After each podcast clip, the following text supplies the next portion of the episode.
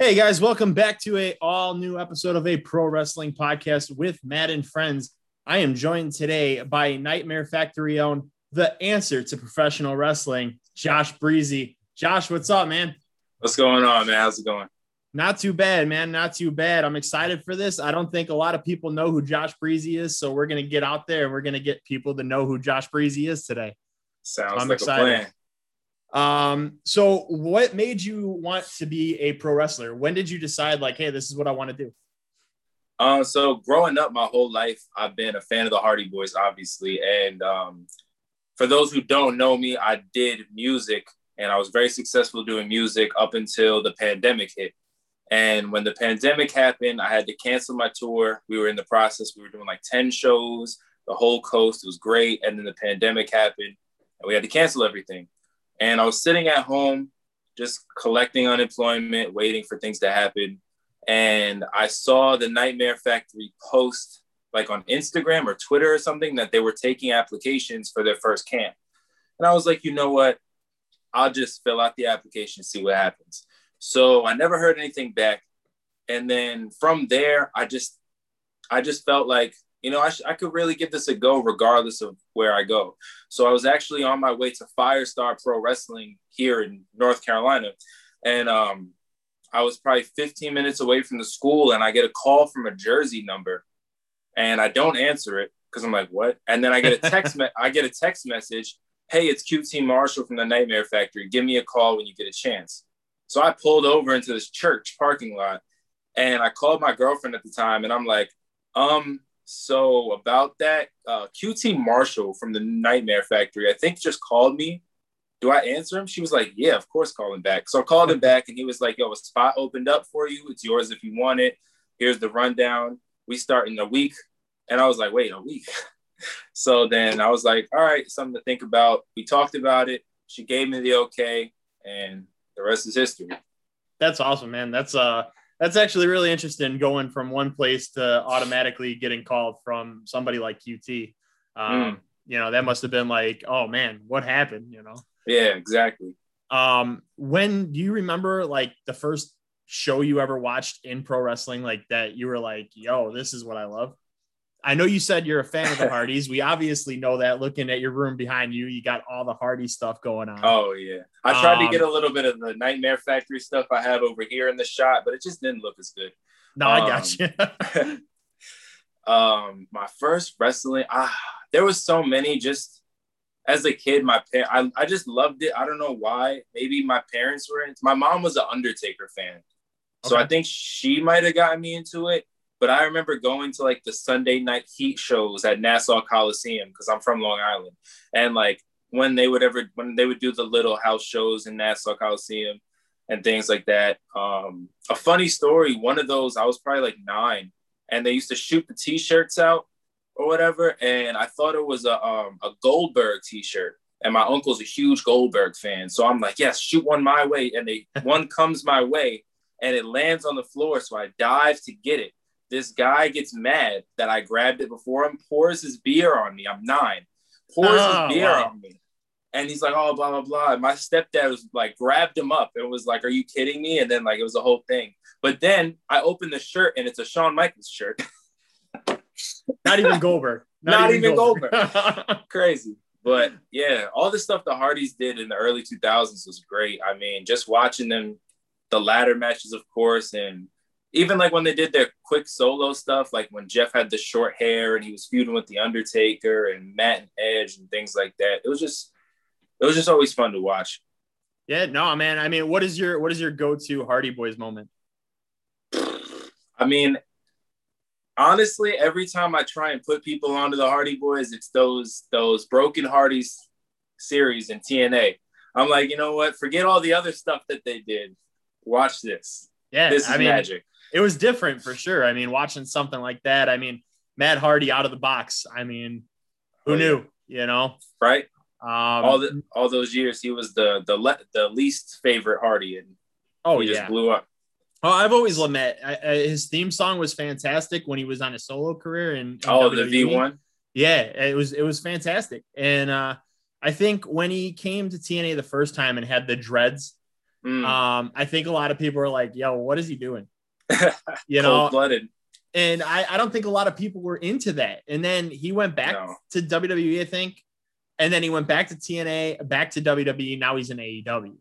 Hmm. Um, you know, and I, I've always been a fan of Matt. I've always liked Matt. You know, um, you know, being able to team up with Shannon Moore and Crash Holly, stuff like that. It, was, Mm. it was different. Um, we got to see Shannon Moore for the first time in WWE because of Matt Hardy. Um, Mm. You know, but the Hardy Boyz, I mean, yeah, that that broken stuff was great. I, I loved Yeah. it. Um, now is that your go-to tag team? Favorite tag team Oh, all time? Oh yeah, all time, all time. Who is your uh, favorite singles wrestler? Um, that's a great question. Um, me? No. Uh, um, my favorite singles wrestler, honestly, I have to go with Jericho, okay. just because, like, he's been able to adapt but stay the same. If you know what I'm saying, like he changes, but he's still at the end of the day Chris Jericho. Right, right.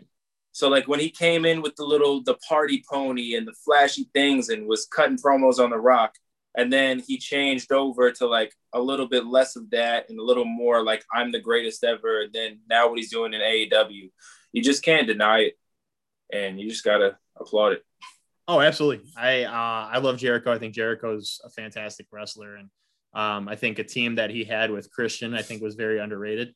I, I Mm. always I always go for that team. It's one of my favorite teams that I watched. Um, Chris Jericho is he's one of the forefronts of AEW. Um, Yeah, you know, and first first AEW world champion. He's you know still killing it to this day. I don't people people judge his Lionsault still like saying that he can't do it anymore. can't. Mm, He could, in, in my opinion, I mean, sometimes sometimes moves get botched, but he could still Yeah. do it. I think He's he could 50. still do it. He's he's 50. 50. He's 50. I mean, dude, I give him credit. I give Christopher Daniels a lot of credit too. Yes. For sure. yes, Um, Daniels now- is great. I know um, we're you're a fan of the Hardys. We've talked about that. We see behind you. You call yourself the Kobe Bryant of Hardy Boyz collecting. Um, yes, sir. Do you have every single Hardy Boyz figure there is out there? Um, so I don't. I actually have a checklist right here. Um, of I have it separated between Jeff and Matt figures. Um, I actually only need 27 more. There's over like 250 of them. Um, here, let me get a little spin real quick, kind of show you the room. Um, it just goes on and on, and it never ends. And that's my AEW stuff. That's so then- cool. yeah so it's insane but uh everything that i don't have is like super hard to find only got released in the uk $300 aftermarket stuff so and then they keep pumping out new jeff hardys like it's nothing over right. Mattel, so And then they do the uh the chase variants too. Oh, yeah. it. So mhm. um you got a lot of a lot of Hardy stuff coming out all the time. And uh I think AEW Unrivaled is on their series six or five, and there's series already six yep I think there's already two Mets. Yep, out. I have the regular version. I just I'm, I've been on the hunt for the the chase. Well, if I could help you find it, man, I got you. Thank you. um, For sure. Um, yeah, no, man, I, I collect two. I got them in my closet because I don't have any anywhere to hang them up. Unfortunately, I live in an apartment, so I, I don't have a lot of Gotcha. stuff. But uh, no, man, I, I love collecting figures and stuff. Uh, what was your? When would you decide? Like, when did you decide? Like, hey, this is what I want to collect. This is what I want to collect. So I had where is it? I had this um this Jeff Hardy that I kept in the box because I got it signed. It was right when he came back from TNA the first time. Okay. He and um he had like those box braids. And Okay. um him and him and Matt did a signing in Long Island. And I went and I had his TNA shirt on. And as I get up there, Matt Matt's like, Oh look, Jeff, he's got your TNA shirt on. Moment I'll always remember. So he signed that and I kept it in the box. And it was always just on my wall at my mom's house, but I never really like expanded and then like I had the ones from when I was a kid and stuff and I always I would always keep the Hardy Boyz but like get rid of the other ones and then somehow it just happened like a virus it's like cancer it, it just once you get one now there's 10 and now there's 20 and um but I didn't really start getting heavy into it like if I saw one I would get it keep it in the box blah blah blah But then I listened to Matt Cardona and Brian Myers on their podcast. Right. And I was like, man, let me go on eBay real quick. I got some extra dollars. Oh, wow. Look at this, Jeff. I remember I had it $30. Cool. I'll get it. Oh, $20. I'll get it. And then, like, I had um, like this little corner in my room at my mom's.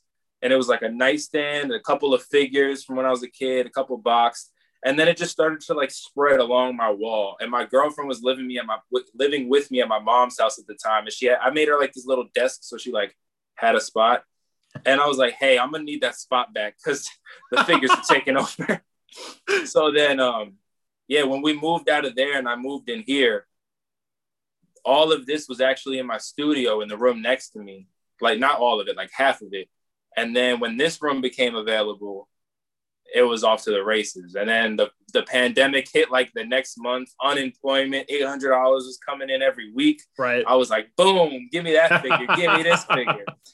And then, yeah, it was crazy. And that That's was awesome. literally everywhere. Even this room, I think when this room first opened up for us, we split this room. She had her modeling stuff on one side and I had my figures on the other. And I was like, hey, I'm gonna need to move you into the den because she would get mad because she'd come home and there would be like a figure like on her side. And then like the next day there's two more. And she's like, yo, what are you doing? Like I thought we were splitting this room. I was like, sorry, I'm running out of room.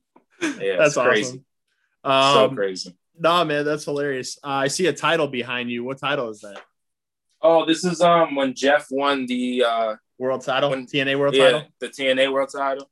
I got it. Um, it's a replica. I got it signed by him at Access, the last Access in New York. And um, I got it signed by Mike Bennett, Maria Kanellis, and The Godfather, and Hurricane Helms as well. Um, that kind of just happened. Um, An interesting collective. yeah, I think that was the line. It was like Jeff. It was no, I didn't have. Did I have The Godfather sign it? Yeah, The Godfather signed it. He was there, and I was like, eh, he's in the Hall of Fame. That's cool. then Jeff signed it, and then Mike and Maria were next, I think and then Hurricane was at the end. And um, Hurricane is actually the reason why I got to see Jeff. The, the line was so long, they wouldn't let me on the line because they were like, "You're not going to get there before we close." So I'm like, "Man, whatever. I'll just wait." So then these like this group of guys called me over because I was dressed as Willow. Like I had the oh, mask, wow. the thing, everything. Like I had the mask behind me back here. Oh, like I cool. was, and everybody was like taking pictures with me. Like that's how cool it was. So then, um, they're like, oh, just come on with us. Like, we'll get you to see them. So I go on there. Then the um, security guy was like, no, you can't do that. Pulled me off the line. The whole line starts booing him. It was great. So Hurricane sees me and sends one of the WWE officials that was staffed there to come over to me. He's like, hey, when the line's done, I'll come get you. You'll see Jeff. Don't worry about it. All right, That's awesome. So I yeah, so then the line ends, the guy comes to get me, and I look at the security guy that pulled me off the line, and I just like I had the mask on, but I smiled like, haha, I'm still gonna see him. And then um, yeah, we talked for a little bit. He did the Willow laugh, he signed it nice for me. So it was a good time.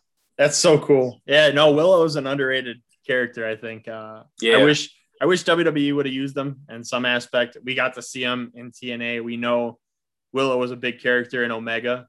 Mm. Um, but we never really got to see what he was until TNA about a decade ago. So yeah, that was always so long. that was always a fun aspect of him. I always thought that was a unique character. Jeff always does like unique twists to what he does. Mm. Um, I would love the, to see. Oh, I would love to see um, Jeff versus the Fiend in the Firefly Funhouse, and then we could get Willow, Itchweed, all those. And we could even go back to like Jeff with the Sting cut, okay, and like the Wolverine, be pretty cool to see. Dude, I actually really like that idea. I've I yeah. never never nobody's ever said that, and I'm like, now that you said that, I'm like, I could picture it, like the whole thing. Like I think mm-hmm. it's awesome. Um, I mean, is that one of your dream matches? Obviously, to wrestle against Jeff and Matt.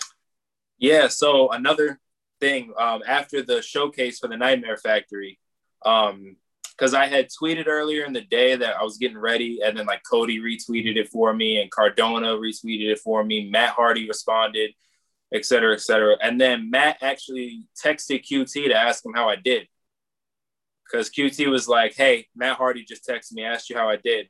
I was like, "Really? What'd you say?" He was like, "I told you you shit the bed." I was like, "Come on, man, I'm trying to get there, man." But um, yeah, that's I definitely want to try and get in the ring with Matt, whether it's just something on dark against like private party and Matt's there or something like that. Like a bunch of my friends, Carlie Bravo and Dean Alexander, they've wrestled private party like three times already. Right. And every time I'm like, damn, needs to be me. But it will be, man. Time. It oh, will yeah. be soon. Um, how was it training in the Nightmare Family or Factory? Was, I should say it was great. Honestly, I mean, that's it was like it's so weird to think about because like the first day everybody was like sitting by themselves and like nobody wanted to say anything. But like by week three, we're all like making fun of each other. We're hanging out, you know, like staying up till two in the morning talking wrestling. Like, and it was hard work. And like the first day, like Cody's like, all right, we're gonna go for a mile run on the street through the hills. And I'm like, bruh, what? so um, but it was great. Everybody there was it was fun. There's like Carolyn is great. She's our nutritionist, QT's wife. She's great. I still message her from time to time just to get food things. Um, Cody was there a lot, a lot more than I would have expected him to. Um, like he was there every day, and I didn't understand how he did it. And then even like when they were doing dynamites and stuff like that, um, they would just leave when they needed to leave and come back when they needed to come back. And Brandi was there a couple times. She came in for some promo classes. Um, Glacier was very um, Glacier was great to have there because Cody and QT have like their way, but then Glacier gives it to you like that old fashioned WCW style way. Right. And it's just really cool to get the different views on in ring psychology. So I get that for sure. I uh, I remember when they announced Glacier was going to be helping train for a little bit too, which um, I never really got into WCW because I didn't start watching wrestling until 2003. Um, okay.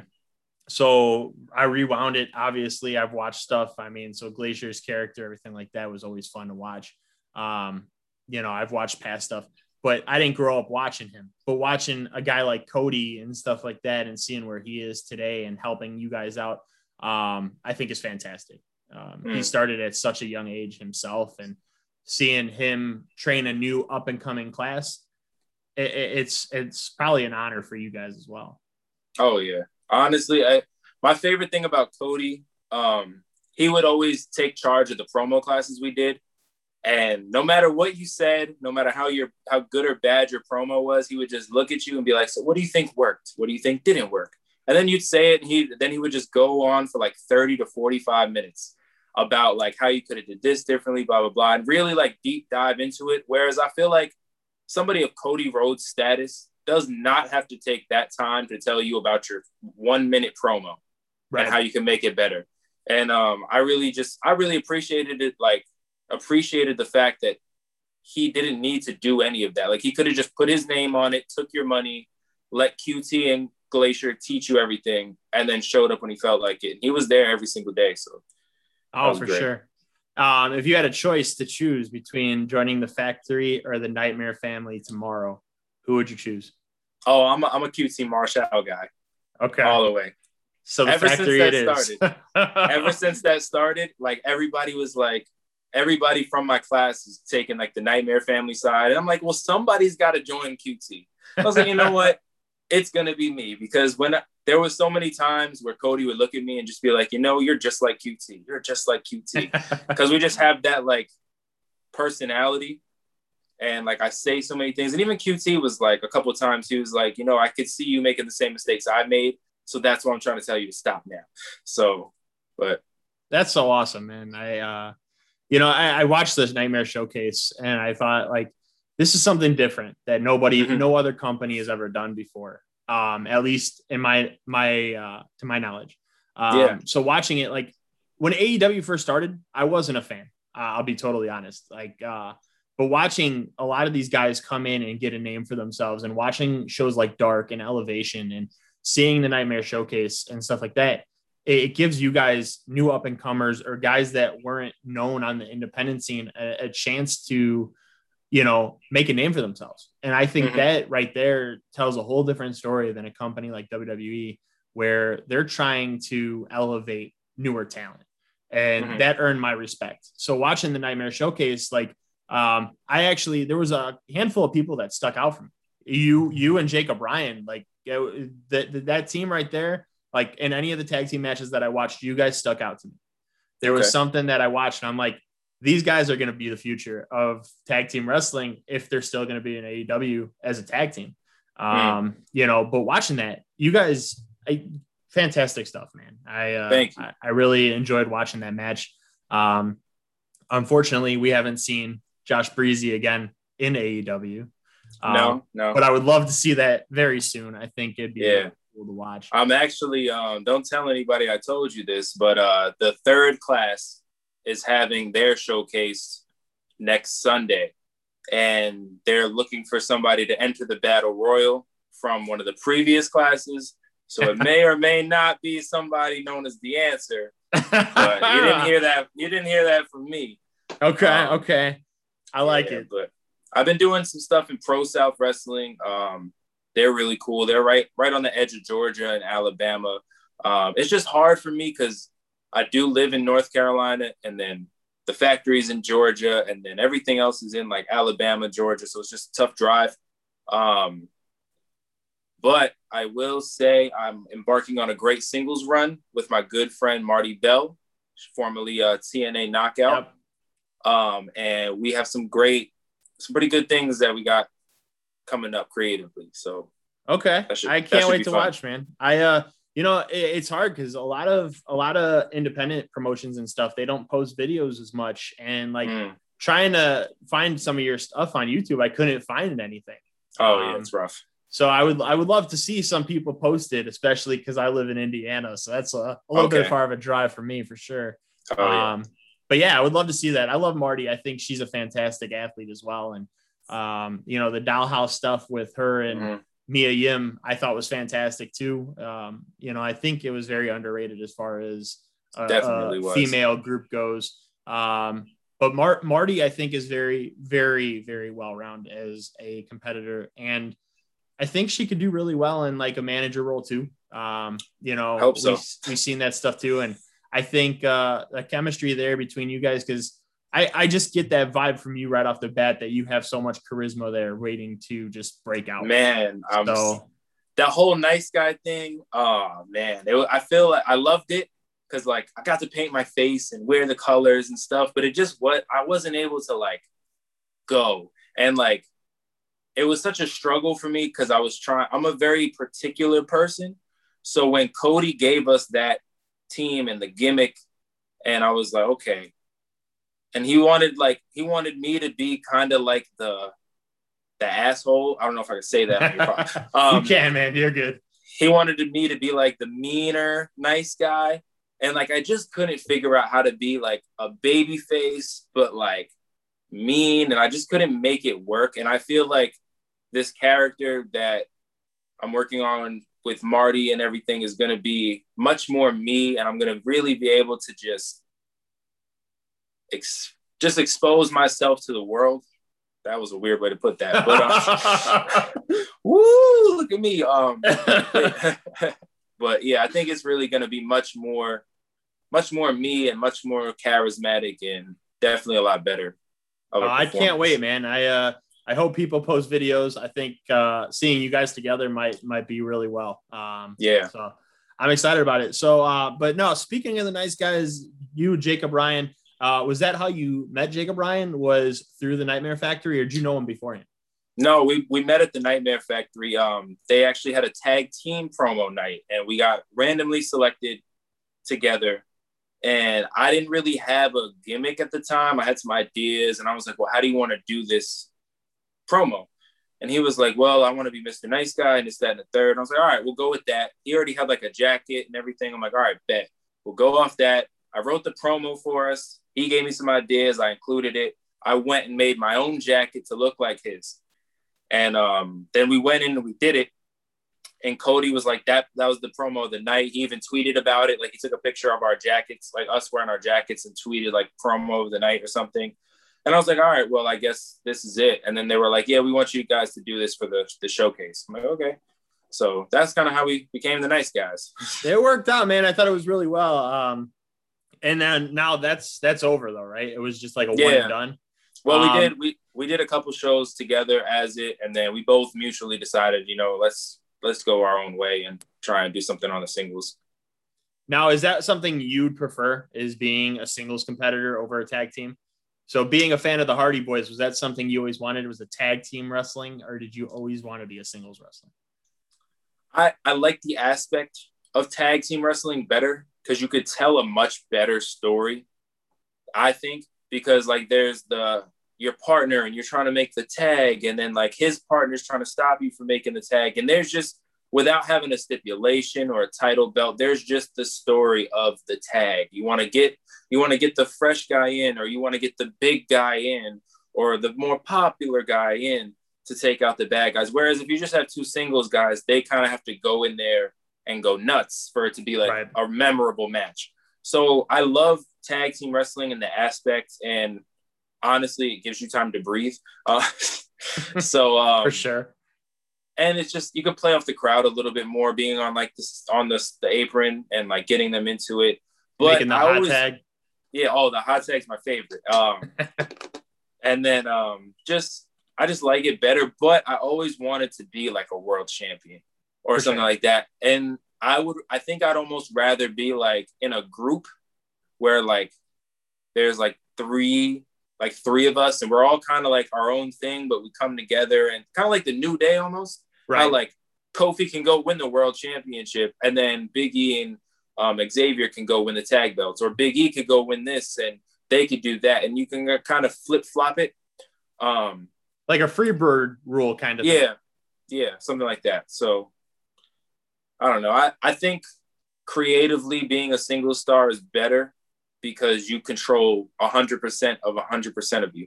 Right. As opposed to if you're in a tag team, it's like, oh, they want to book us for this show. Are you free? No, I'm not. Damn, I took off for work already. Now you can't do the show and you already took off for work. As in, if they just ask you, then you can do it, you know? Right. So, I mean, it is what it is. I'm down for whatever. nah, I get that, man. Um, what uh promotions would you like to see yourself wrestle for besides AEW, of course? Um, just like on the independent scene. Independence, yeah. Okay, so I definitely um, look forward to wrestling more at Pro South. Um, New South is also another independent out of Alabama. They're very good. I know. Um, I think David Ali's wrestled there a few times.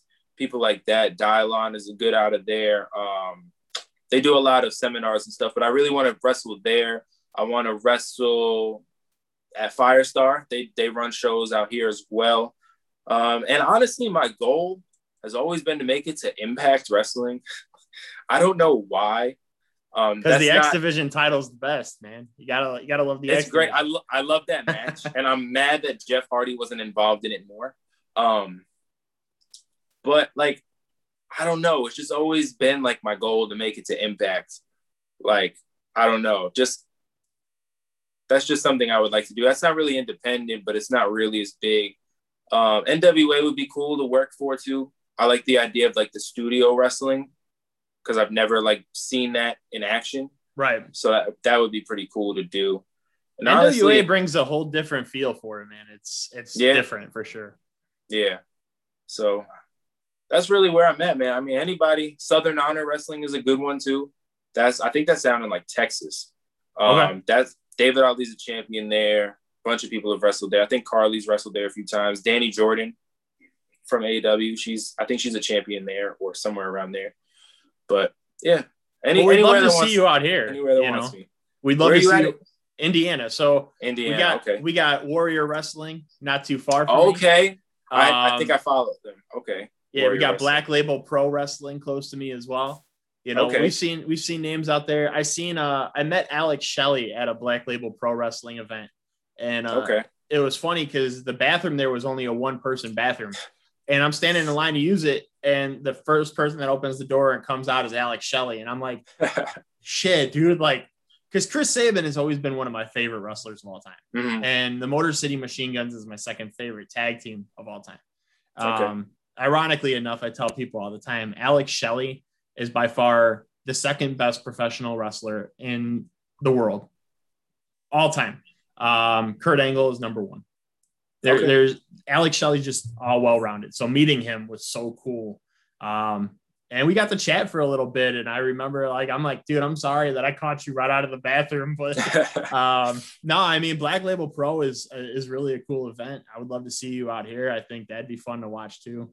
Um, you know, so we'll hit them up. We'll get you out here, man. Yeah, man. Sure. I think I'm once me and Marti, I'm actually getting my gear made right now, and then we're gonna do some promo shots and cut some vignettes and kind of just start pitching it everywhere. And I think with her being on TV and her getting booked all the time for everything, plus my connection to Cody and the good word from them, I think you'll see me and her pop up a lot of places. Oh, I'm hoping, man. Um, I think we'll see what the future holds. I hope. Uh, is that what you plan on doing for the rest of 2021? Yeah, man. At that and just working on music in the in my free time. But so hip hop, how long have you been doing that?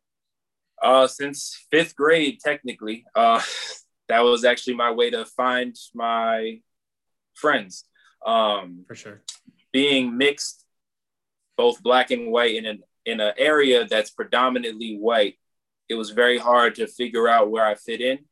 And then when all the schools came together, there was a lot more diversity. Right. Well, no, nobody wanted to be my friend because I was the weird one.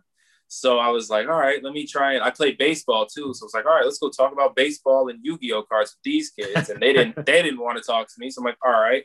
And then I saw there was a group um, at, at lunch, uh, like freestyling with like a pen. They were making a beat with a pen and they were freestyling. And I was like, man, I listen to Eminem. I could do this.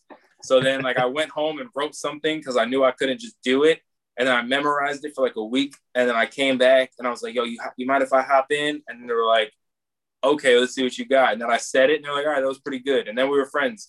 So, um, but then in um, high school is when I really started to take it seriously and started like recording and um, producing tracks and things like that. And uh, I tell this story a lot when I do music interviews. I um, my grandma lives next door to my mom, and she used to she had a computer in her room in her house and she used to go to bingo at night.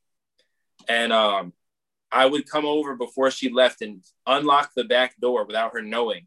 And she wait for her to leave for bingo, run over there with my little USB microphone, log on to her computer, download this free audio recording program, record like four songs, save it to a flash drive, uninstall the program, clean up all my stuff, lock the door, run back and she never knew this. And I told I told it in an interview with some somebody about my last album, and I sent her the article, and she was reading it. She was like, "All these years, you never told me you did that. That's so crazy." You could have just asked me. I would have let you over. And I was like, That's awesome. Yeah. So trying to be a sneaky good. kid. I like it. I yeah, like man. It. But yeah. No, I, uh, I was listening to the third uh, third dimension album today on, on the way to uh, interview that I had, and I was okay. like, this shit, this shit's really good. I like it. Good album. I'm, I'm not a, I'm not a fan of uh, hip hop and rap and stuff usually, and I'm like, this is good. I could listen to this. You yeah, know, it's, it's a nice happy, nice happy medium between like rap, rap, and like radio rap. Yeah. Like it's not, it's not like new and auto tune and all that nonsense, but it's not like underground, super duper hip hop either. So well, I, see, I love rap where I can understand what I'm listening to, you know? Mm. So hearing your stuff, and I'm like, all right, this is stuff I could actually listen to. I can, I like, can hear the words. Okay. Right, right. I, it's not just gibberish to me, and it's mm. not just the beat. It's it's well put together, man. So uh, you Thank know, it, it's really awesome stuff, and I, I hope we get to hear more of it coming soon. Um, oh, yeah. Um, and I also noticed that you're doing all these haunted houses and like places like that. What got yes, you sir. into stuff like that? Uh, that was my dad. That's all my dad. When we were kids, all we did was watch Ghost Hunters, Ghost Adventures, things like that. And um, he used to buy like cameras and video recorders and take us to cemeteries, me and my brother, and we would do like little ghost investigations. But then um, I shot a music video. I grew up on, like I said, on Long Island. There's this big um, asylum that's like abandoned, Kings Park Psychiatric Center and we would always try and go there and go in and walk through it and stuff, um, just because it was creepy. And then I shot a music video there for In My Head, and that was cool. And then what did I do? Then I started watching these YouTubers like explore all these places, like exploring with Josh and RNK all day. And guys like that. And I'm like, I could do that. And they're getting like millions of views. And like, I'm like, yo, I could do this. Like, I'd be interested in this. So then me and my um my girlfriend at the time, we were like, all right, let's do it. And we would go places like on our days off, just whatever. And then when the pandemic hit, again, everything had when the pandemic hit and they were just giving me free money, I was doing everything. I was collecting, I was doing this. And um it was just every day I'd wake up and like when she was on um, unemployment for a little bit, like two weeks, like we'd wake up, we'd go somewhere. We'd wake up, we'd go somewhere. Hey, you want to go to South Carolina? Let's take the drive. We went to abandoned amusement park. Like we did all this stuff. And uh it just got cool to do and like to see all the old stuff that's still left behind in like hospitals and things like that. And then um where it got ghost centered was I met this guy, Sean. He's in some of my ghost hunt videos. And he was very much, I was always more of like, I'm just going to go explore. And like, if while I'm editing, if I catch something, I catch something. I'm not going to go look for it. Um, but then he was very much into the paranormal side of things. So I was like, all right, so I don't have my girlfriend to explore with anymore. So I'm going to go with this guy and we're just going to do ghost hunts.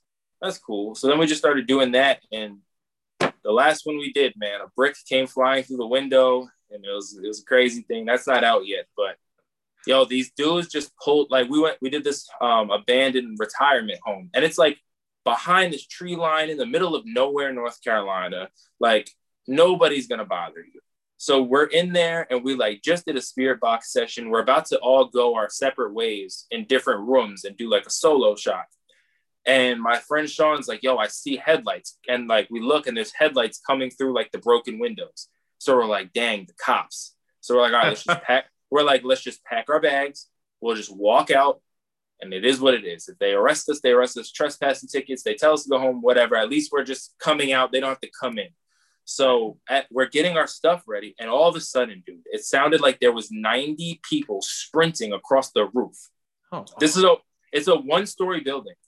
So there's just people running across the roof, and we're like, what is happening? And I've never, I've, I've literally like been there where a, a ghost is answering me through the spirit box or a REM pod, and I am not scared at all. I've been places where things get thrown, not scared at all. I was petrified because what is happening? Like people are on top of you. Like if I kept saying, like if they were in front of us, we can go backwards, we could go left, right. They're on top of us. We can't go anywhere because we don't know where they're going. So like all of a sudden, um, what happened? We were like trying to leave, and then a brick just comes flying through the window. Oh, and at wow. that, and like you know when you get like the fight or flight, I definitely wanted to fight because like if that brick would have hit me, somebody would have to die. like, and it was like the wind. It was like from the room right in front of me. Like that's how close it was. Oh. So like the brick comes through and I'm like, oh nah, what the F? Nah, nah. And I start screaming. And all of a sudden nobody's running anymore. It's quiet. and then then um I'm like, nah. So we start walking down the hallway and we see we hear them get in the car and we see their headlights start going towards where our cars are parked. And my head goes, they're gonna go mess with our cars. So I take off down the hallway and then they're like pulling out of the thing and they're honking their horn like they're cool or whatever. So it was probably just a bunch of kids like trying to come break the windows, and then they were like, "Oh, there's people here, let's leave." But like, yo, the scariest thing I've ever done. I can't wait to see that video, man, when it drops. Yeah, should come I, uh, out this Wednesday. Oh, actually, absolutely. Everybody should check it out. I think that'd be fun to watch. Uh, oh, I'm I'm I'm always petrified of paranormal shit. I don't know why. I, just, I am. Uh, I've been meaning to watch the Conjuring movies like in uh, like cinematic order. And I'm uh-huh. like, I remember watching the first one in theaters, and there was a part that always like freaked me the hell out. And I'm like, I don't know if I want to watch this shit. I'm like, this is too bad. But um, no, man. I mean, you seem like uh, you're not afraid of much, so that's pretty cool. Heights. I'm afraid of heights, and I oh, can't take shit. a face. I can't take a face bump. Oh, really? Bruh, so we're doing face bumps one day, and I'm like, Coach, I'm not gonna be able to do it. QT's adamant that I can do it. He's like, I could, you could do it. You could jump off the, the top rope and do a swanton on the on, on a dime. You could jump off this and do that. And I'm like, yeah, but I can control that. I can't control being up in the air and just dropping on my face without right. like without bracing myself. You know what I'm saying? So um, he's like, no, you could do it. I'm like, I can't. I'm gonna I'm gonna sit out this one. I can't do it. And he's like, no, come on. So I'm like, all right, if you get hurt, it's on you. So he's like, what I'm gonna do is I'm gonna shoot you off the ropes and I'm gonna give you like a 3D and you're gonna take the face bump. There's not nobody's gonna catch you. You're just gonna take the face bump. I'm like, all right, shoots me off the ropes, throws me up for it. I put my hands down to brace myself, like I told him I was gonna do, because that's just how my brain is operated. And because I hit the mat first before he did, it like whopped. So it messed up his whole like neck and back and he had like a stinger for a little bit, and I felt so bad. But I'm like, bro, I told you this was gonna happen. And Ouch. he was like, you did. He was like, you did tell me. He was like, go get some water or something. That's messed up, man. Yeah. yeah. No, I uh, I tell people all the time. I tried out for pro wrestling, and it's not, it's not easy. It really no, isn't. Not at all. I, uh, I gave myself a concussion my first day training, and oh, wow. uh, all I had to do was they were like, all right, start from the corner, walk in the middle of the ring, and just fall back, take a bump. Oh, and I was like, all right, I got this. And I did it. And I'm walking and I just fell backwards and my head hit before my hands hit. Oh, you didn't like, tuck your chin. No, no, not at all. And I smacked it really hard. And I'm like, shit. And like I was I was down there for like five minutes. And then the guy's like, Are you okay? I'm like, I think so. He goes, Well, you've been out for five minutes. And I'm like, I have? He's like, Yeah he's like, uh, sit in the corner. And I, I try to get up and everything's just spinning. And I'm like, mm. yeah, this isn't for me. I uh I had a whole gimmick planned out. I had everything like my, my name was gonna be the Rocket Paul Matthews. That was that okay. was my name. Okay. And uh the whole whole aspect was I was gonna be from Atlanta, Georgia. I had a had like a little southern accent like I was gonna do. Mm-hmm. Um, and Paul Paul London was my inspiration for my my in ring character, like to run okay. to the ring and everything like that, like the wild boy, you know. And uh, I was like, it was a mix between Paul London and AJ Styles. Like that was what I wanted. Okay. And uh, I see where you're had, going. Had it all planned out. I even uh, started training with my former co-host for the show, and uh, we trained together. We were going to be a tag team together. And first day concussion. I was like, damn, that sucks. Damn, that does. But, uh, no, I mean it's hard, man. I mean some bumps. I mean that was just a simple bump, and I couldn't do it. So I give you guys a hell of a lot of credit for what you guys. Oh did. yeah, listen, um, I did. I think I had to do a swanton to make to hit it to like practice hitting it like seven times one day, and then I did it like seven times on a crash pad with like a dummy, and then in the the practice match we did, the finish was I go for it, but I miss it, and then they hit me with their finish and I take the pin or whatever. And missing it is fine and it doesn't hurt that bad until you have to sleep in your car that night and you wake up the next day and you can't get up. oh shit. That's every man. every muscle in your body is just tightened. And oh, you're right. just like, oh, there was so many days because like while I was training, like I was also doing Instacart to make money to pay for everything. And like I had to get up in Instacart because if I don't do it today, I'm behind. I got to work twice as hard tomorrow. So I'd be like getting out to go to like Publix or something and be like walking like a 90 year old in my Crocs. and everybody's looking at me like, yo, what's good with you? And I'm just like, wrestler. That's awesome. That's awesome. Yeah, yeah so. Instacart could be a pain in the ass too, man. I tried that shit. I'm like, I'm not a fan of this. Not oh, yeah. Um, but no, man, I mean, so what are besides the Hardy Boyz, obviously? Uh, what are some other your dream matches that you wish to have? Um, I actually just posted a list on Twitter. Um, for my my June and July goals, I want to have a match with Trevor Aeon. Um, he was just on Dark, but he's the the Peach State Pro something champion. And ever since ever since he won that belt, I'm like, oh, I'm coming for you, man. Even like I was in the tag team. That belt's gonna be mine. So um, I want to have a match with him. I want to have a match with David Ali. Me and Carlie Bravo have to run it back because the last time we tagged against him, he kneed me in the face and put my tooth through my mouth. That was fun. Um, then I had to drive home concussed, bleeding, six hours from Georgia. That was that was great. Oh wow. Yeah, good time. I'm actually I still have the shirt covered in blood. He knees me in the face on accident. He said he was gonna knee me here, so I turned my face this way. He kneed me on this side, oh, and then he then he gave me a Northern Lights suplex into a pin. I kick out and I sit up and I just spit blood everywhere. Oh, and shit. I like and I'm like looking at myself. So I call the ref. I'm like, yeah, I'm bleeding. I don't know what from or where, but it's everywhere. So then he um So then he he relays it to Carlie because Carlie's like throwing a fit that I kicked out. He Carlie picks me up and he looks at me and he brings me to the corner and he's like I'm he's just like throwing um jabs and he's like uh swallow punch swallow punch. So then after the match, like I started listening to him. I'm like, all right, I'm gonna swallow. I don't know what you're trying to get here. After the match, I'm like, why were you telling me to swallow? He was like, because you were gonna choke on your blood, bro. If you didn't swallow, like that's how bad I was bleeding from like oh, all of my mouth. My tooth was chipped and stuff. And he was like, yo, that's what they teach us in the army to just swallow. So that was a fun time. So we and him got to run it back one more time. Um, David Ali, I want to have an intergender match with Marti against anybody. Um, I want to I want to work Frankie Kazarian. Um, I don't know why. That's that's a new one for me. I know why, but like that's a new one for me. I um I listened to him and Christopher Daniels do a podcast with maybe it was Jericho or maybe it was um the AEW Unrestricted, and I was like, yeah, I want to work these guys before they're done. Um, definitely the Hardys. Um, I'd actually not want to work against the Hardys because a lot of my move set is Hardy related. Right. Because like right. like I wouldn't want to hit a swanton on Jeff.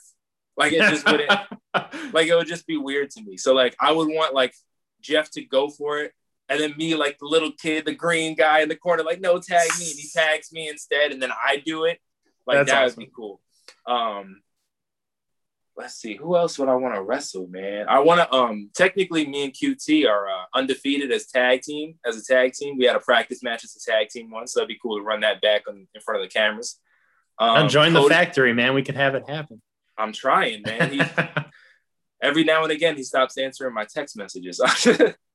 um, I would, I would like a match with Cody, um, just because I like the way he thinks about things and the the he goes he goes so deep into every aspect of the match the same way I do. Everything from his gear to how he's to enter the ring to how they're to lock up to what they're to do after they lock up. Like so I, I, would like to just sit and put a match together with him.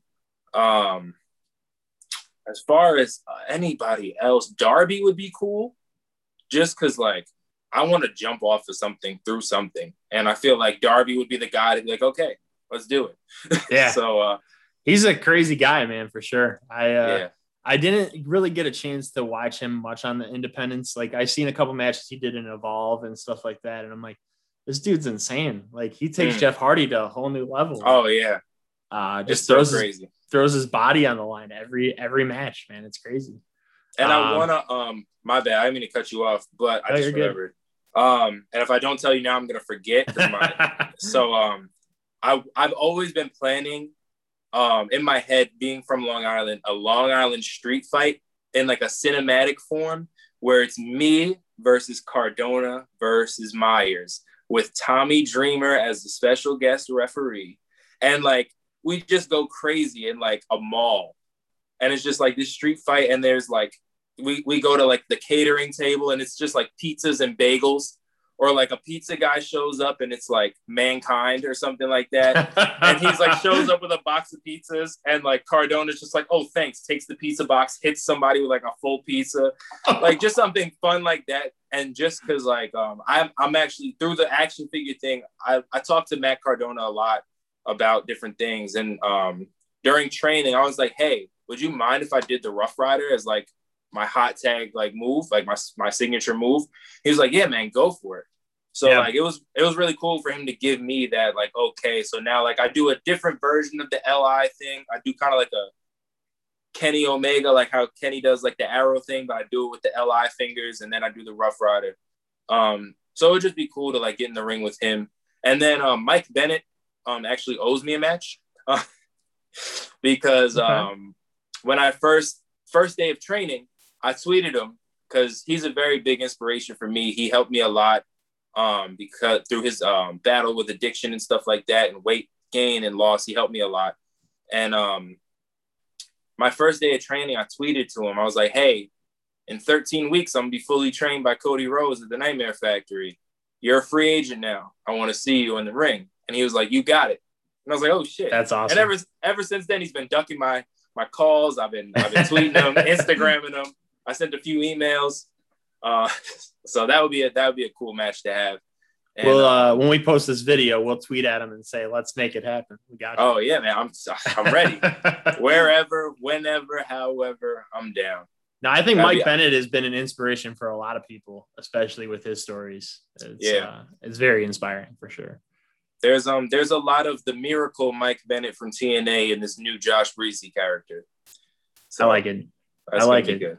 Yeah, I mean, dude, I uh I remember first watching him as the prodigy Mike Bennett, and I was like, Mm. this this dude's gonna be it, man. One day this dude's gonna be the biggest star. And Yeah. uh, you know, it, it was sad to see what WWE did with him. They, they didn't do Yep. shit with him, and I'm like, this guy That's how they always do it. theme theme song was fantastic. I loved his theme, you know, and I was cool with him being called Mike Kanellis and, and taking Mhm. Maria's last name. But how they treated him, man, and they did that whole uh, storyline where Maria made him look like a bitch, you know, Oh, yeah. quote unquote. I'm like, I don't like that, not at all. No, Mike Mike. Bennett is a star, man. Superstar. But and he's got know, he's literally got it especially now he's jacked he's ripped he's got everything like he can go in the ring he's per he could be a personality he's got maria. If you don't if you don't think mike can cut it by himself he has maria. Super hot super over super good on the mic. What is he missing? Like i think i i want him to be top level. I just don't know if a company is ready to take a chance because outside of having everything, he hasn't really done anything. right. And like when he's been given the ball, he hasn't really ran outside of Ring of Honor. Right. And it's almost, you can kind of, I relate him a lot to QT because QT, ha- QT is the hands down the best technical wrestler I've ever watched outside of like a Kurt Angle or like an AJ Styles where they could do like the quick pace. Like you can literally like QT could do like a 450 in his sleep. Like Oh, and yeah. people don't people don't know that because he doesn't do it, but he can. Like if so like when it comes to like having everything, like even QT stint in Ring of Honor as God's gift, um, he has the personality. And what you're seeing now in AEW, he's always had that. He's just never gotten the chance to really show it. Right. And I I feel like now he's finally getting there. And I think the overexposure of Cody Rhodes to an extent and how Cody always wins um is kind is kind is kind of holding him back because people are starting to get tired of Cody versus QT. right. Whereas if QT would have, even if QT didn't beat Cody the first time, if a go-go would have beat Q, uh, Cody, we could have went somewhere else. Oh, I think that would have been the right call, regardless. Yes. I think I think Anthony should have beat Cody for sure. So if if Anthony beats Cody, now QT can kind of fall into almost like a a Taz or a Paul Heyman role, still give all that that character, not have to wrestle as much, and you just beat Cody Rhodes, and now you can go on to different different stables, and you could fight with Team Taz, and you could take on this and that and the third, and Cody can kind of take a back seat and go be with his pregnant wife, and I feel like I feel like because of that, QT and the factory is kind of suffering just because there's so many people in the community that are just Cody Rhodes out. Not that I'm one of them, but I listen to a lot of different podcasts and reviews, and all I hear is Cody needs to either lose once in a while or kind of take a back seat. And like, because he's great to have and he's a great athlete, he's a great wrestler, but I just feel like he's almost entering that Triple H, John Cena roll. role where Yeah. like, oh, Cody's wrestling, he's gonna lose. Like that match with Pentagon, like great match. Penta Oh, needed absolutely. that win. Penta Absolutely. needed that win. That And was the way the way. Cody won with I think it was just a roll up too, right? a roll up. Yeah, it's like really. Why couldn't he roll you up? Like, Right. so Uh, I mean, what are your thoughts about every like a lot of people? I see it on Twitter all the time. What do you think when people say, you know, AEW is just executives, like that's their main guys, like the Young Bucks, Kenny Omega, Cody Rhodes. What is your opinions on that?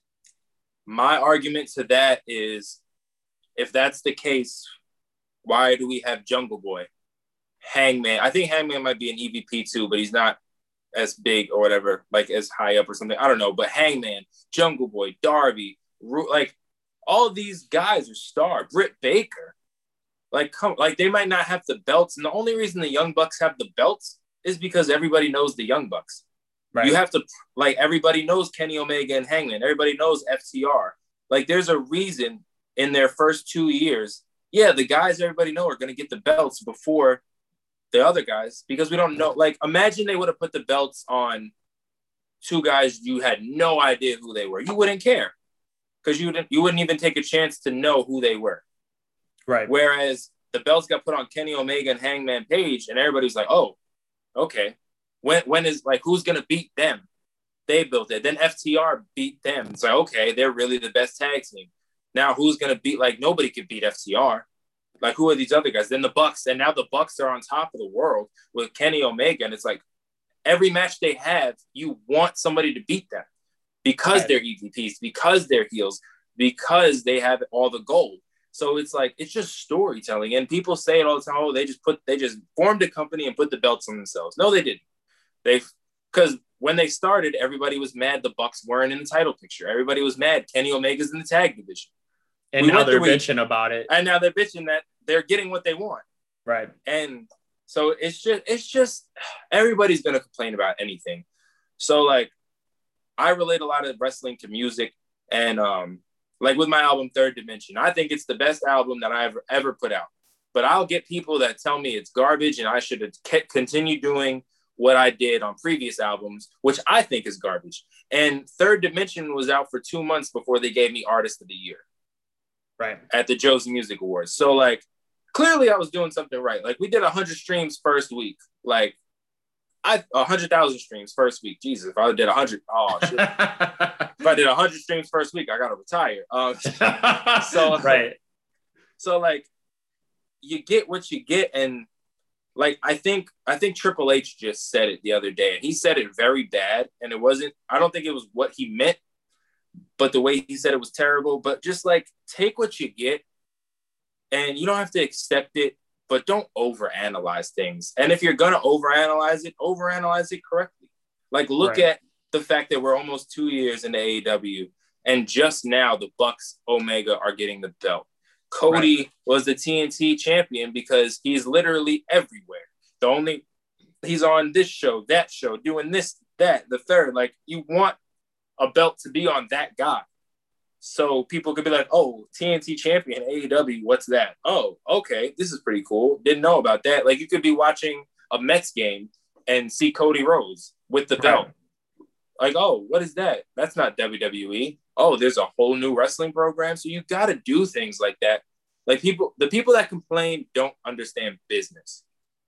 So, like if you're if you're making T-shirts are you gonna go get your friends from high school to be your your um what's it called? Uh Designer? influencers? Um, influencers. Okay. Are you gonna get your friend with five followers that blows snot rockets like to be your influencer to promote your brand? No. You're gonna go find some instagram model with fake boobs and a huge butt and a million followers and pay her a thousand dollars to wear your t-shirt for five seconds hoping that one person likes your t-shirt.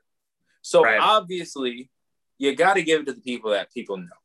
So that's how I think about it. I mean, like like I said, I don't think Cody should win every match. Um, I don't think even the Bucks. The Bucks technically just kind of lost the other night, but Brandon Cutler took the pin. But like that's a creative way to give Cody the loss, right? Or like something like that. Like if Cody would have, like even if Pentagon would have cheated, Pentagon's a heel like have him cheat and then roll Cody up or something stupid like that or anything. Um, so when people say that, to sum it all up before I go all the way off the, the rails here, um, Kenny Omega is the greatest champion. Roman Reigns is a close 1B. Um, and uh, the Young Bucks stole my my style from 2019. So it is what it is. well, they're trying to drip like Seth Rollins right now, man. Yeah, man. it's funny. I was um I was up the other night watching like my old music videos, and I was doing this music video for All I Ever Wanted. We were on the beach in Florida, and I had on like the floor the the flower shirt, and I had the hoop cross earring, and like the long hair and the glasses and I tagged Matt Jackson because I took a video and I was like, "Yo, Matt Jackson stealing my style. This is 2019." And he and he saw it. He didn't say anything, but he saw it, and I was like, "Oh, funny." But, that's awesome. That's awesome. Yeah, no, man. I uh, I mean, we got you got a whole bunch of tag teams. You got a whole bunch of factions, and I think it gives AEW a whole way of getting everybody a little bit of time on TV, which is awesome. Um, you know, everybody, everybody loves the acclaimed. You know, I, I, you can't go wrong with the acclaim, man. I think. Uh, oh man, bringing them in AEW, I think was a good call, and having them form a team was fantastic too. Yeah. Um, I mean, who do you see taking the titles off the Young Bucks? Hopefully, mm, let's see. They're a heel, so it's probably gonna be a baby face tag team. I, it depends on how long they go. If they go long enough, I think it would be cool for the Varsity Blondes to do it. Um, just because I feel like with the right exposure, they could be really good. Um, but I oh, do yeah. think uh, the Lucha, not the Lucha, the Jurassic Express is well deserving of those titles. Oh, for and sure. the only problem is Jungle Boy is on this singles, huge singles run. But I think once fans come back full time, him and Luchasaurus will get back in their groove of being a great tag team, and I think they could take the belts off off the Young Bucks. And I think with all that the Young Bucks are doing with those titles, it would do tremendous. It would tremendously help out the um, yeah, the Jurassic Express. I think um, I think a tag team that's going to end up, if if possible, if any title change happens by the end of the year, I think a tag team that ends up taking it is going to be the newly team of uh, Ethan Page and Scorpio Sky. Yeah. I uh, it, there's something about their their collectiveness that I'm like, dude, I I dig it. it it's just like I never thought I would see Scorpio pull out of SCU and then do his own thing, and then I never thought like I love the North. The North was a fantastic team. Monster Mafia back in the Independence. Um, you know, Josh Alexander, Ethan Page. It, it, seeing them separate, I was like, oh man, this is kind of a bummer. But Josh is killing it in Impact. Yes, Ethan's he is killing it in AEW right now, and and watching them. And I never thought like, all right, I wanted to see Ethan in another tag team.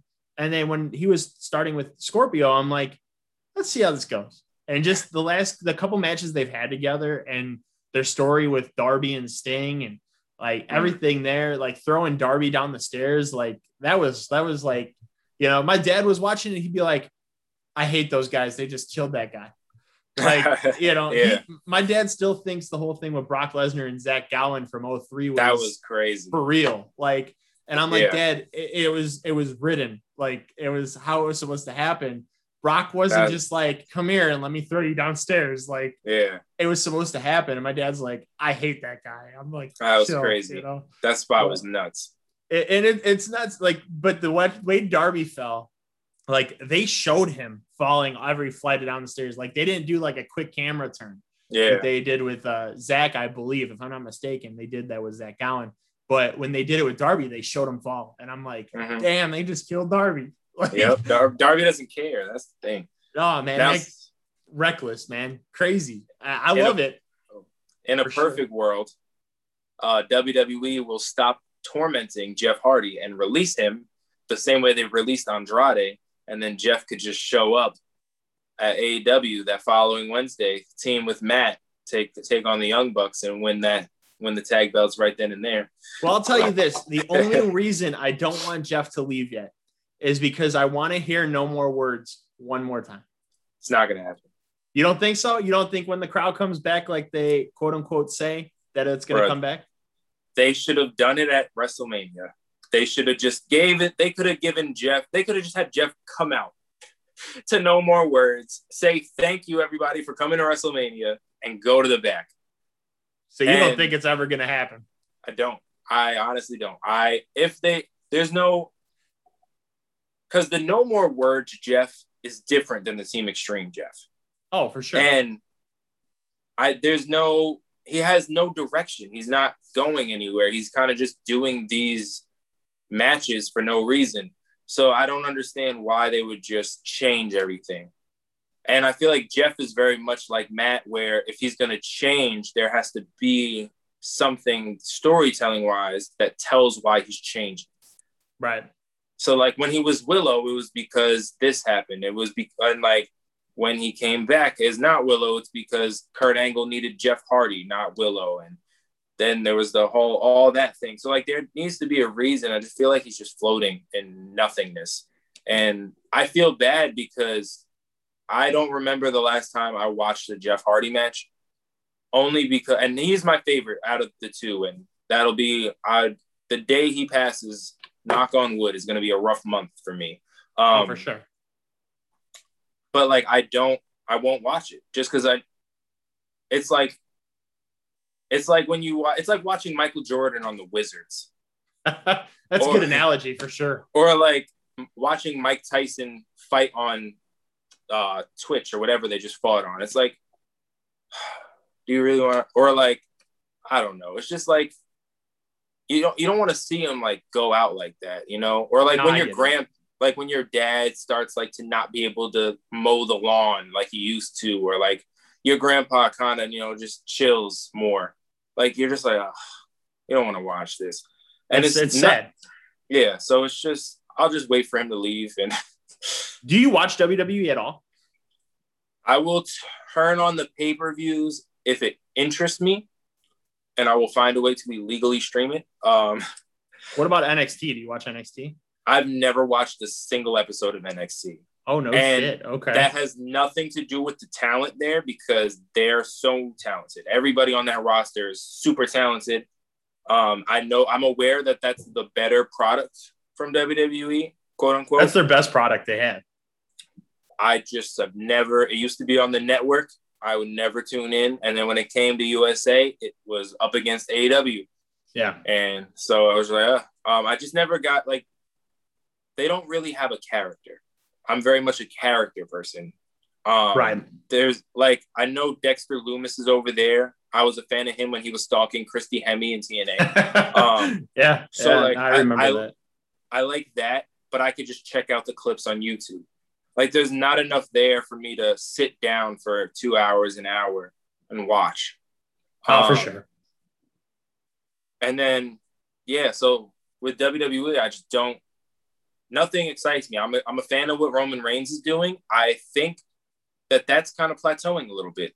Um, I think that WWE creative isn't creative enough to go where that needs to go. That needs to the and the problem also is that relies a lot on outside factors.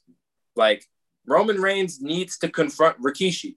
Like he's been beating up his children for months now. Like there needs to be some sort of altercation there just to get Right. a pop. Does doesn't have to be a match. It could just be a backstage segment where you Superman punch Rikishi, your uncle, or like you make the Usos super kick him or something like that. And then then that needs to go from there to like The Rock.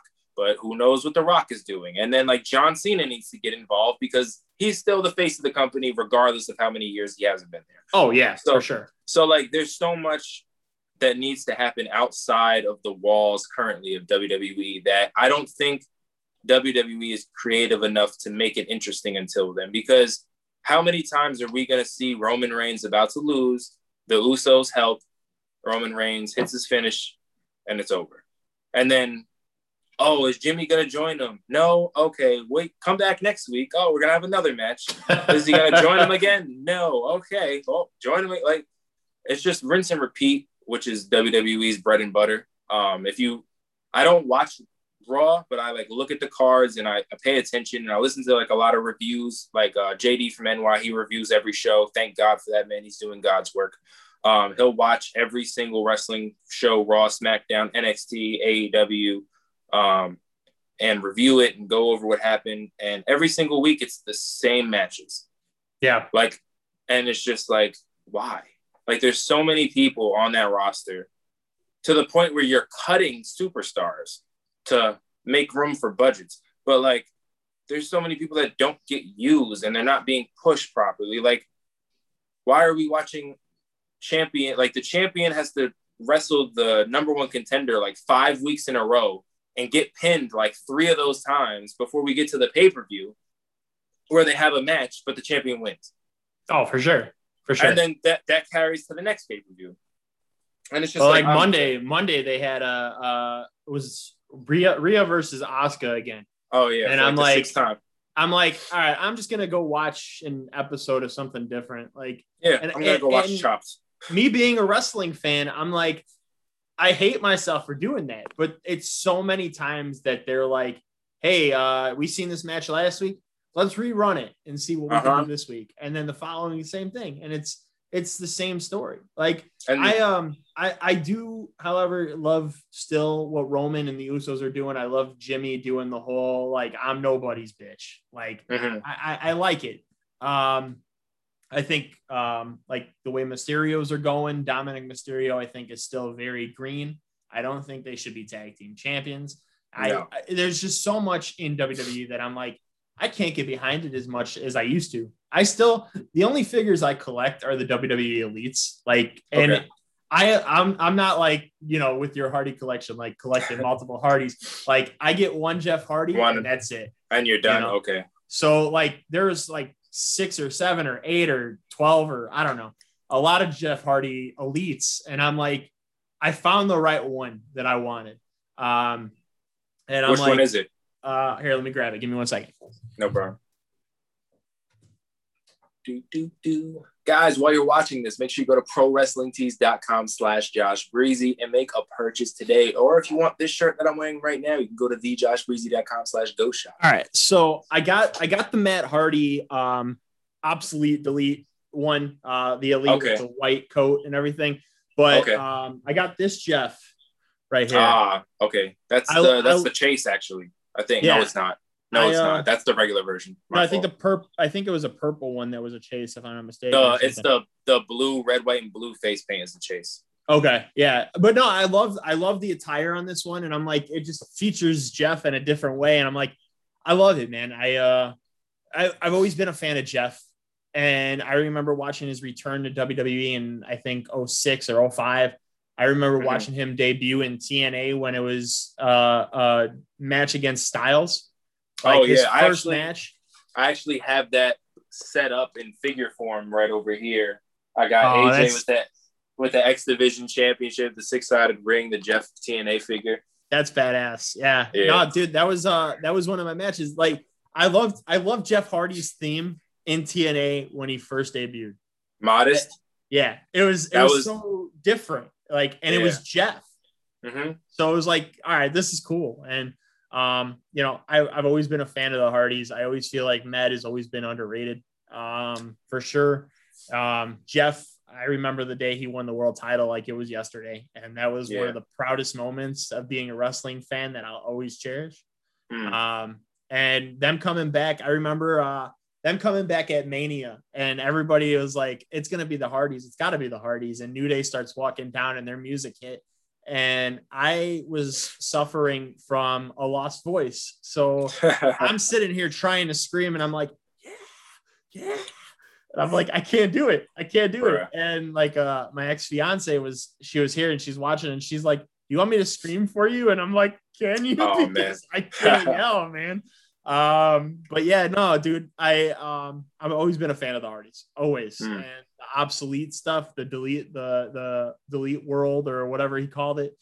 It was it was so cool to watch that because Matt brings characters to life. yes. Um, his big money Matt character he's doing right now.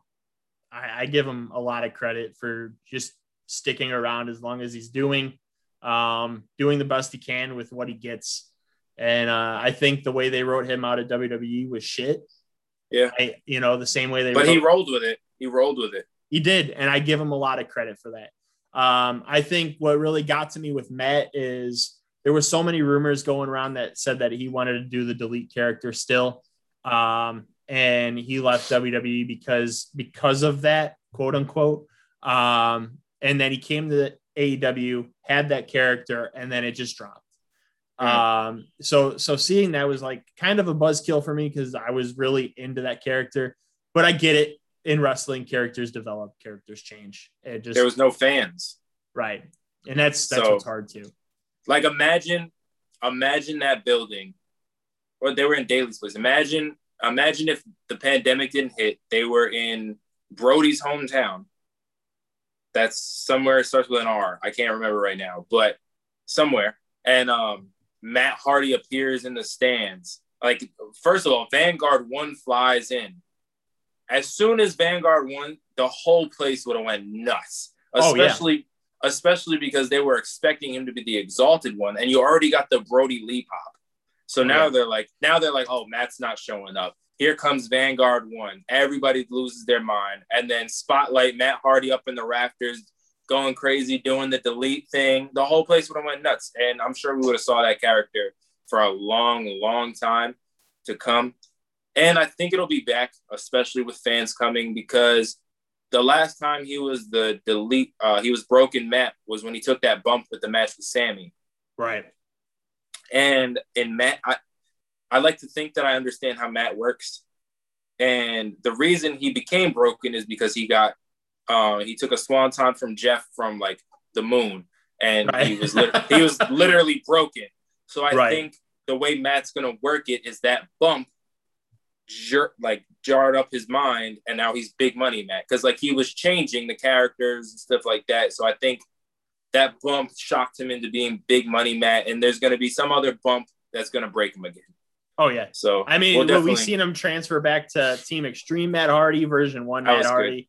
you know, so Matt Matt just brings his characters to life, and it's just awesome to see. But yeah, um, we'll definitely see what happens with fans coming back. I think uh, that's going to be huge for all the companies worldwide, uh, like Ring of Honor, stuff like that as well.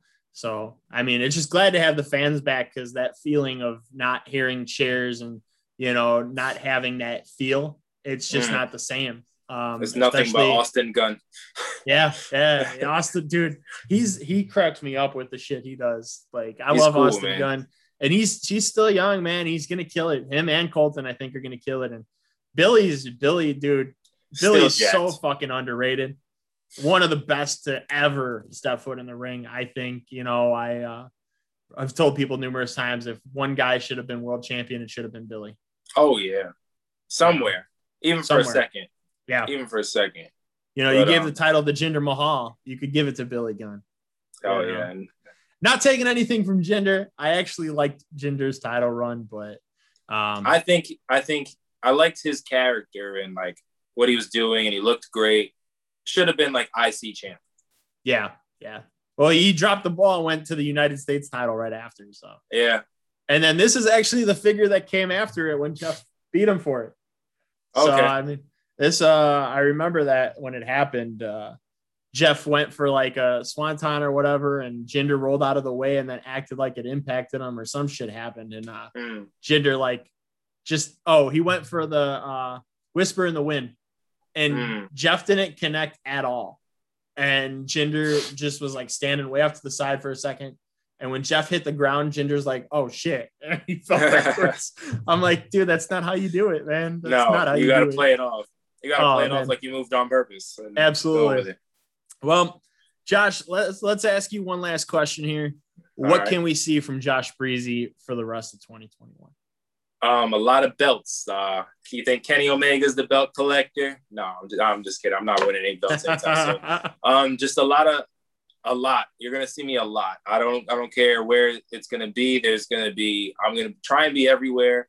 Um, I just drove 12 hours from Long Island back to North Carolina, and literally I booked like my re-debut with Marti and our first like feud, and then how we break off from that feud to like a belt feud, and how I win the belt there, and I take it to all these promotions to like build Pro South back up to what it used to be, and then I drop the belt, but then I go after that. So you're gonna see me a lot. My goal is to be everywhere and anywhere with a purpose and there's going to be a lot of new music too along the way. So if you if you follow me for wrestling if you follow me for music you're going to see both. And i hope you enjoy it all. And um, hopefully you see uh, me and matt hardy in a ring somewhere. We're hoping sometime. that too man. And uh, hopefully we get more uh, haunted places too. Oh yeah. There's the so future. many it's just so it's so much to sit and edit, man. I can't I can't sit still for that long. But there's there's like four different videos in my Mac ready to rock and roll. So oh, and I'm actually doing something. Uh, I'm doing something with Luther, Dr. Luther. Oh, uh, I'm gonna okay. I'm gonna be on his podcast soon. I got a couple stories to tell, so I'll be on there, and hopefully, I we do a ghost hunt together as well. That'd be pretty cool. That'd be awesome. Uh, Josh, you want to tell everybody where they can find you? Um, you could follow me on Instagram at real Josh Breezzyy, two Z's, two Y's. Twitter is just at Josh Breezzyy. Um, you could purchase a Josh Breezzyy The Answer t-shirt at prowrestlingtees.com slash Josh Breezzyy, or you could go to my official website, thejoshbreezy.com.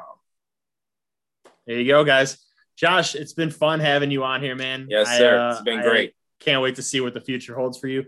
Anybody that has cam cameras, record Josh's matches if we can't get them.